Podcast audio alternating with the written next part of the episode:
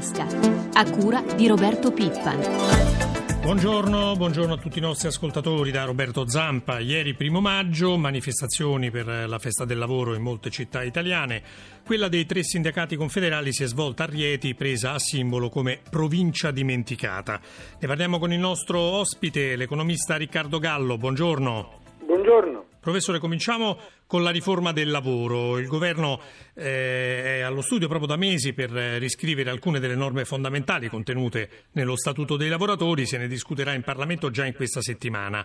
Per capire cosa potrebbe cambiare con l'approvazione della riforma, sentiamo questa scheda del collega Luigi Massi. Partiamo dalla flessibilità in uscita e dall'articolo 18. Nel caso di licenziamento discriminatorio il giudice dispone il reintegro nel posto di lavoro. Nel licenziamento per motivi disciplinari il magistrato può scegliere tra reintegro e indennizzo variabile tra 12 e 24 mensilità. Licenziamenti per motivi economici qualora fossero ritenuti illegittimi dal giudice il datore di lavoro sarà condannato al pagamento di un'indennità, ma nel caso di manifesta insussistenza dei motivi del licenziamento il giudice può disporre il reintegro. Flessibilità in entrata il contratto a termine costerà un po' di più alle aziende, si mantiene il limite di 36 mesi complessivi ma si innalzano le pause tra l'uno e l'altro, 60 giorni di stop per durata inferiore ai 6 mesi e 90 giorni sopra tale soglia. Le imprese che stabilizzeranno i lavoratori a termine avranno comunque degli sgravi. L'apprendistato sarà la tipologia dominante per l'ingresso nel mondo del lavoro. Parallelamente si restringono forme atipiche innalzando le aliquote sui Coco Pro. Stretta anche sulle partite IVA la prestazione sarà considerata di collaborazione coordinata e continuativa qualora duri oltre sei mesi in un anno, il lavoratore abbia oltre i tre quarti dei redditi dalla stessa impresa o disponga di una postazione di lavoro. Dal 2013 arriva l'ASPI, la nuova assicurazione sociale per l'impiego, sostituirà a regime le indennità di mobilità e disoccupazione. Ne potranno usufruire oltre ai dipendenti anche apprendisti e gli artisti, purché con due anni di anzianità assicurativa e 52 settimane di lavoro nell'ultimo biennio. Sarà pari al 75% della retribuzione fino a 1.180 euro. Dopo sei mesi sarà decurtata, il lavoratore che rifiuterà un impiego con retribuzione inferiore fino al 20% in meno rispetto all'indennità perderà il sussidio.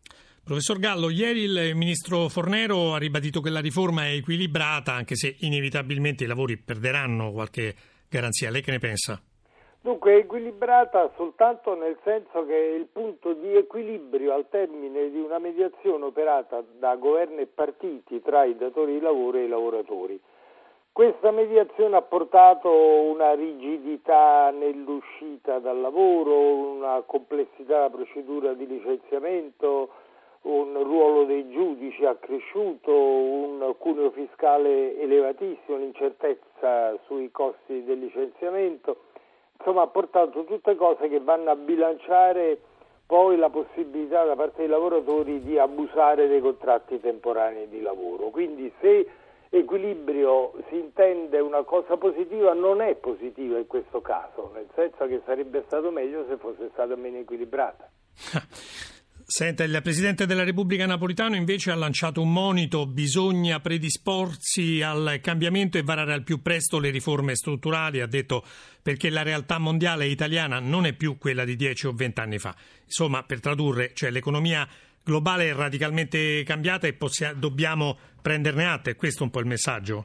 Sì, l'economia globale è cambiata completamente, l'Italia ancora non si rende conto perché non è nel pieno del, della competizione mondiale e quindi siamo ai margini e, e, beneficiamo di un certo isolamento e poi ne paghiamo le conseguenze.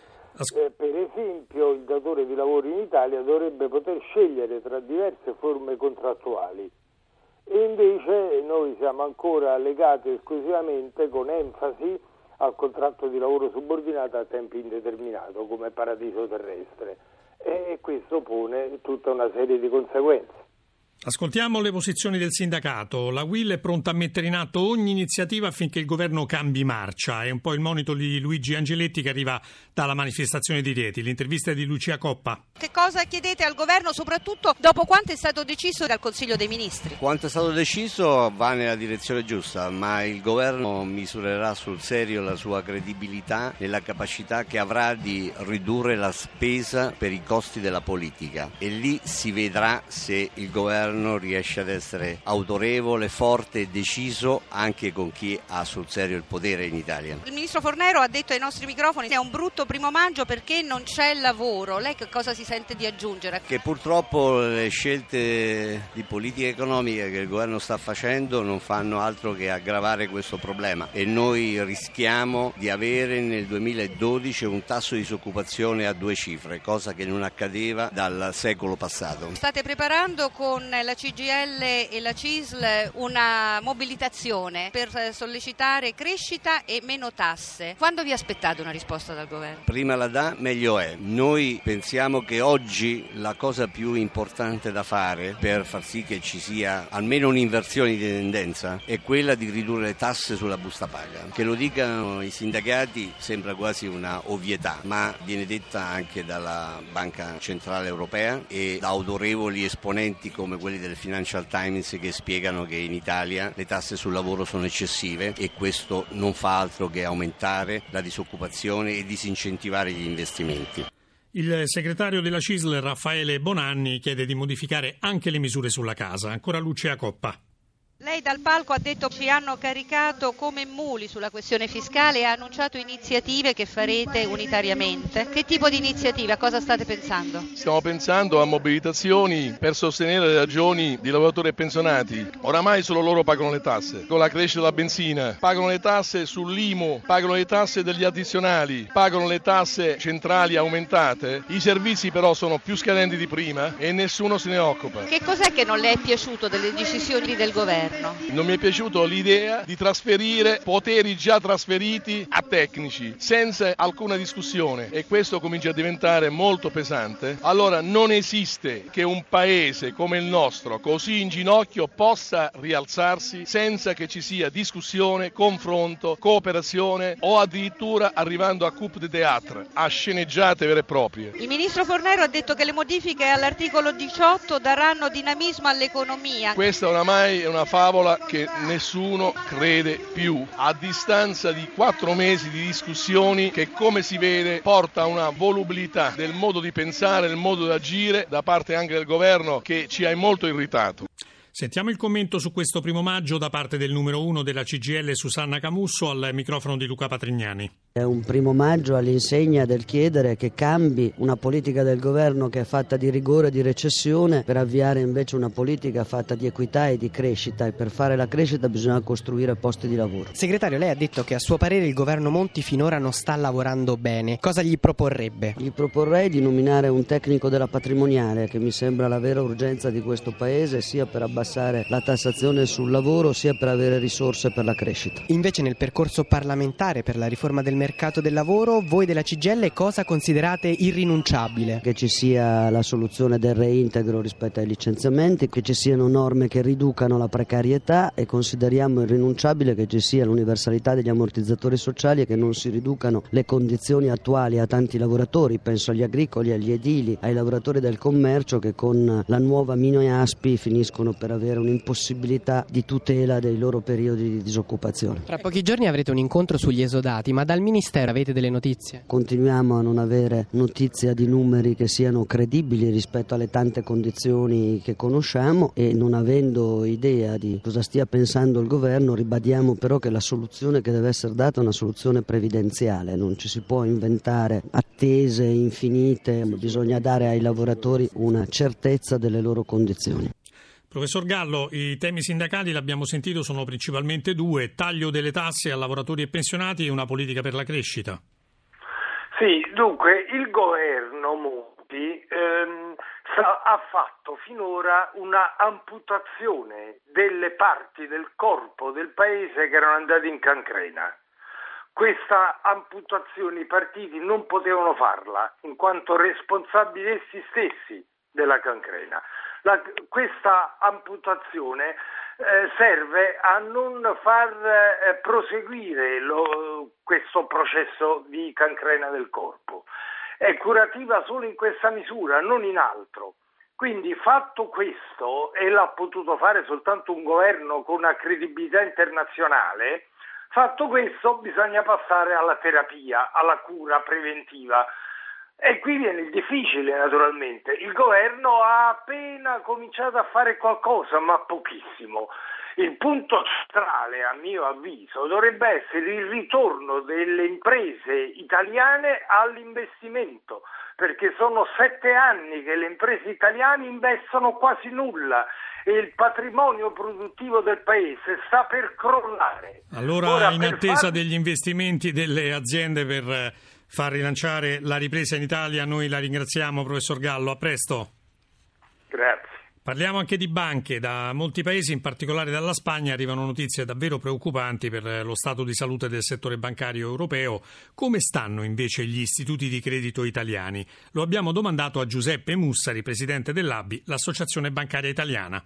Le banche italiane non hanno le difficoltà che incontrano banche di altri paesi europei, lo devono alla loro natura di essere banche delle famiglie e delle imprese e di non aver mai agevolato fenomeni speculativi come quello che in Spagna ha caratterizzato il settore immobiliare. Una percentuale importante di esodati, lo abbiamo sentito, cioè quei lavoratori che hanno perso il posto e non hanno ancora, ahimè, la pensione, viene proprio dalle banche. Come mai? Negli anni le banche hanno utilizzato uno strumento che hanno autofinanziato, che era un fondo di solidarietà che accompagnava le persone alla pensione secondo le regole previgenti. Sono certo che troveremo una soluzione ragionevole per tutti. Da anni si parla di rischio credit crunch. I prestiti a famiglie e imprese come stanno a questo punto in Italia? Per essere sana l'economia deve essere sano il credito. Da settembre a febbraio il credito ha continuato ad aumentare ma con una velocità molto minore. Il fattore che ha determinato tutto questo è il diverso apprezzamento del rischio per l'Italia che ha generato gravi difficoltà sui mercati della liquidità, in parte risolti dall'iniziativa della BCE. Non sempre i rapporti tra banche e cittadini utenti sono stati proprio idilliaci. C'è un processo di avvicinamento ai bisogni dei cittadini italiani da parte delle banche? Le ultime misure che abbiamo concordato col Ministero dell'Economia e poi con tutte le associazioni dei consumatori e le associazioni dei pensionati che riguardano il conto corrente di base, gratuito per una fascia importante di cittadini italiani che hanno un reddito sotto 7.000 euro, in gran parte gratuito per i pensionati fino a 1.500 euro. È il primo segno concreto che questo è un rapporto di cui le banche italiane non possono fare a meno. Noi non abbiamo banche che fanno i loro ricavi con la finanza o con altre diavolerie, abbiamo banche che guadagnano lavorando con cittadini e imprese. Se si frantuma questo rapporto, le banche italiane perdono la loro ragione di essere. Si apre oggi la missione del sistema economico italiano in Turchia, organizzata da ICE, Confindustria, ABI, Union Camere e Rete Imprese Italia.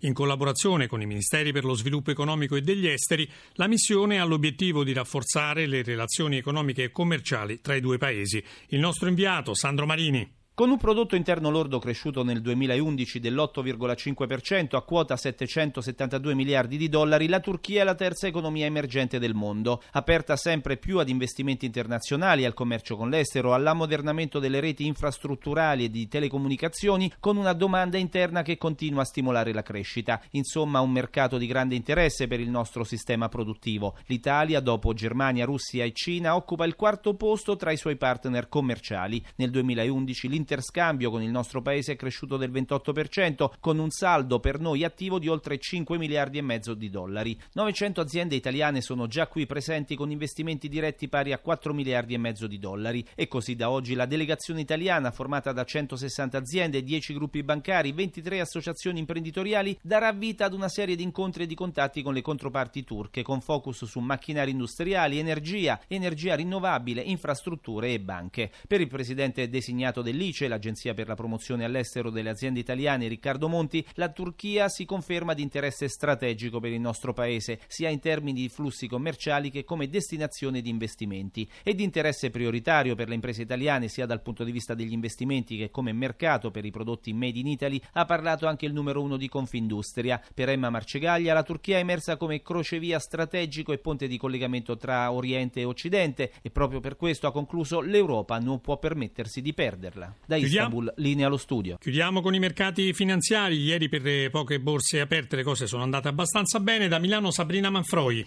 Buongiorno da Milano, giornata positiva ieri per Wall Street. Il Dow Jones è salito dello 0,50, il Nasdaq dello 0,13, aperta anche Londra, più 1,30%. Come va stamane l'Asia? Positive sia Tokyo che Hong Kong, Tokyo sale dello 0,45%, Hong Kong guadagna all'1,14%. Prospettive per l'apertura in Europa? Al momento sono tutte in ribasso, l'attenzione è sui dati sull'occupazione, sono previsti diverse indicazioni sia dagli Stati Uniti che dall'Unione Europea, prevista a Bruxelles anche la riunione straordinaria dell'Ecofin che eh, sul tavolo le misure più stringenti di Basilea 3 per le banche. Il cambio euro-dollaro? L'euro si indebolisce a 1,3215 sul dollaro. Grazie Manfroi, la pagina economica si ferma qui, ringraziamo Francesca Librandi per l'assistenza al programma, linea di nuovo a prima di tutto, una buona giornata da Roberto Zampa.